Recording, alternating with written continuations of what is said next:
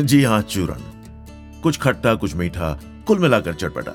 मेरे संस्मरण कहानियाँ और किस्से, अगर आपकी किसी याद, किसी किस्से को या किसी भावना को कोहनी करें और आपको अपनी ही दुनिया में ले जाएँ तो मुझे मेरे प्रयास के सफल होने की बेहद खुशी होगी।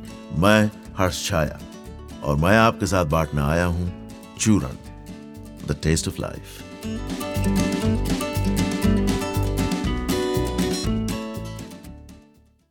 table, पलंग, अलमारी, दीवारें। तो ठीक है, बेजान, निर्जीव चीज़ें हैं, हमारे काम आती हैं। ना ना, ये इतना सहज भी नहीं है। ये बेजान, निर्जीव चीज़ें हमारी बहुत ही निजी, अंतरंग भावनाओं से जुड़ी हैं। हमारे साथ घुल मिल हमारे जीवन के खेल में हमारे साथ हिस्सा लेती हैं, और हमें शायद पता भी नहीं चलता। किसी को उसके आने पर डराना हो तो दीवार के पीछे छुप जाते हैं। दीवार उस खेल में दोस्त बन जाती है। बच्चा रूठा तो पलंग के नीचे घुस जाता है। मानो पलंग न हुआ, दिलासा देती बड़ी बहन हो गई। और बच्चों ही की बात क्यों करें? कई बार आपने फ़िल्मों में देखा ही होगा, बेवक्त पति घर आ जाए तो बीवी का बॉयफ्रेंड अलमारी में छुप जाता है। हाँ मतलब इस पर फ़िल्म की ही मिसाल ठीक होगी। कुछ बातों को लेकर ज़्यादा निजी दायरे में क्यों जाना, है ना? तो आज ऐसी ही एक बात मैं आपके साथ शेयर करने वाला हूँ।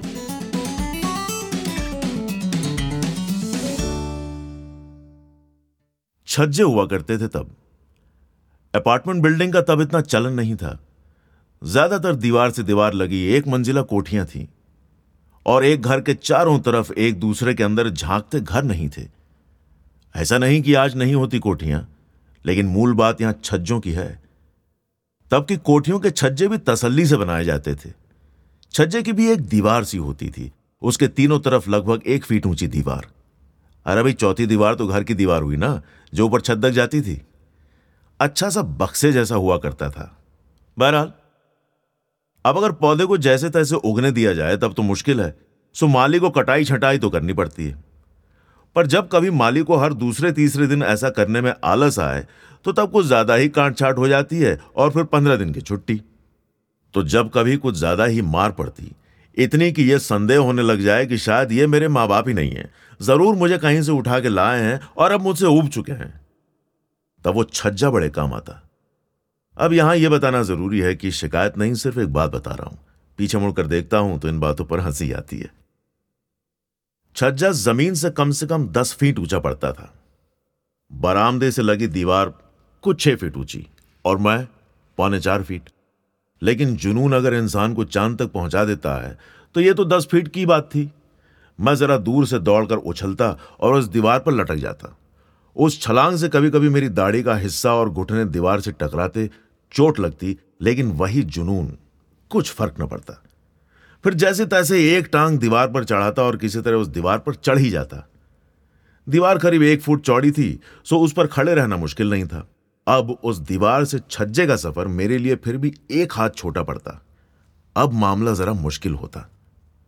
उछलकर छज्जे की उस एक फुट ऊँची दीवार को पकड़ तो लूँ, पर अगर चूका तो सीधे छह फीट नीचे। सो एक ही बार में यह काम सही होना था। एक दो मिनट में खड़ा रहता, गहरी सांस लेता और एक टक छज्जे को देखता रहता, जैसे मेरे देखने से वो छज्जा नीचे आ जाएगा और मेरा काम आसान हो जाएगा। लेकिन दीवार टस से मस न होती। फिर जुनून का एक गहरा घूंट, एक, दो, और हिप! उंगलियाँ किसी तरह जकड़ ही लेती छज्जे की दीवार को। और इससे पहले कि उंगलियाँ उस लटकते बदन के वज़न से छूटें और नीचे गिरकर मेरी टांग टूटे, मैं अपने पंजे जमा ही लेता। फिर किसी तरह एक टांग छज्जे की दीवार तक पहुंचाता और जैसे तैसे बक्से के अंदर लुढ़क जाता। जुनून उन्माद से रिश्ता हुआ कमाल का जोश पैदा करता है। इरादा यह होता कि ऊपर तब तक छिपा रहूँ जब तक मुझे ढूंढते ढूंढते मेरे माँ बाप परेशान न हो जाएँ और मुझे यह विश्वास न हो जाए कि अगर इतने परेशान हो रहे हैं, तब तो ये मेरे ही माँ बाप होंगे। छोटे से डिब्बे में थोड़ा नाश्ता लेकर ही ऊपर जाता, जिसे मैं पहले ही नीचे से ऊपर फेंक देता था। पता होता था कि यह प्रोग्राम लंबा चलेगा। भाई, अब कोई दस मिनट में तो होगा नहीं ये सब। पंद्रह बीस मिनट से पहले तो मेरी गैर मौजूदगी खलेगी नहीं। उसके बाद कुछ हल्की फुल्की आवाज़ लगाई जाएगी। फिर धीरे धीरे माहौल बनेगा और उसके करीब आधे घंटे बाद मैं नीचे उतरूँगा। अब इतनी देर तक भूखे रहना तो मुश्किल होगा। सो थोड़ा सा नाश्ता रखना ज़रूरी था। तो कुछ देर बाद नीचे सब मुझे ढूंढ रहे होते और मैं चुपचाप उस अच्छे से बक्से में टांग पर टांग चढ़ा धीरे धीरे अपना नाश्ता खाता। करीब एक डेढ़ घंटे बाद जब पिताजी की पुकार में घबराहट महसूस होती, माँ का बिलखना पेट भर सुनाई देता और दोनों एक दूसरे पर मुझ पर बहुत गुस्सा करने का इल्ज़ाम लगाते सुनाई पड़ते तो विश्वास हो जाता कि ये माँ बाप सिर्फ़ मेरे हैं ही नहीं, मुझसे प्यार भी बहुत करते हैं। तब मैं नीचे उतर आता। तब तक तो यह भी पता चल जाता कि सिर्फ़ मेरे माँ बाप ही नहीं आस पड़ोस वाले भी मुझे बहुत चाहते हैं। दिल खुश हो जाता। और वैसे तब तक वो नाश्ता भी खत्म हो चुका होता था, सो ऊपर बैठे रहने का कोई कारण भी नहीं बचता। लेकिन अब एकदम से नीचे आ जाना था तो इतनी मेहनत का क्या फ़ायदा? सो सही वक्त आने पर जैसे बेखाली में एक टांग में छज्जे से बाहर लटका देता। किसी की नज़र पड़ती तो वो नीचे से आवाज़ देते रहता और उसके पूरे एक मिनट बाद में अपना मुँह बाहर निकालता, जैसे बस अभी ध्यान पड़ा है। और पिताजी कहते, चलो, नीचे आ जाओ। तब उनकी आवाज़ में डांट न होती थी। कुछ अलग ही सुर होता। ऐसा कि जो जो मुझे सुनना होता था, सब उन चार शब्दों में समाया होता था। हमसे गलती हुई, बेटा। अब दोबारा ऐसा नहीं होगा। हमें माफ़ कर दो। चल, आ जा मेरे बच्चे। नीचे आ जा। और तब तक वो सारा जुनून भी बर्फ़ बन चुका होता था। तब मैं खुद ही हैरान होता कि यहाँ इतने ऊपर इस छज्जे पर मैं पहुँचा कैसे? और नीचे उतरते वक्त मेरी घिग्गी बंद हो जाती। तब जिस बाप पर सवालिया निशान लगाया था, वही प्यार से नीचे उतार गोद में लेता, पीठ थपथपाता और ज़मीन पर उतारता। इन दिनों ऐसे बक्से वाले छज्जे बनते नहीं। कि उस पर चढ़कर छुप जाएँ। घरों के छज्जे सपाट ही बनते हैं, अगर बने तो। बड़े शहरों में तो ज़्यादातर अपार्टमेंट के छज्जे होते भी नहीं है जैसे मेरे यहाँ।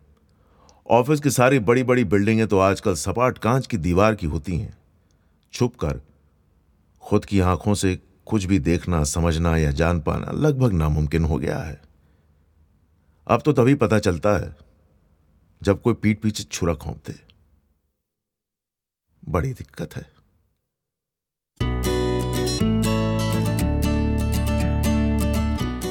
तो इसी के साथ नमस्ते, खुदा हाफिज। असी फिर मिलने साहिब जी। और आज आपको बताता हूँ कि मराठी में जाने वाले के लिए आखिरी शब्द फिर वही होता है, आने वाला। भेटुया, यानी मिलते हैं। तो इसी उम्मीद से कि आपसे फिर मुलाकात होगी। भेटुया।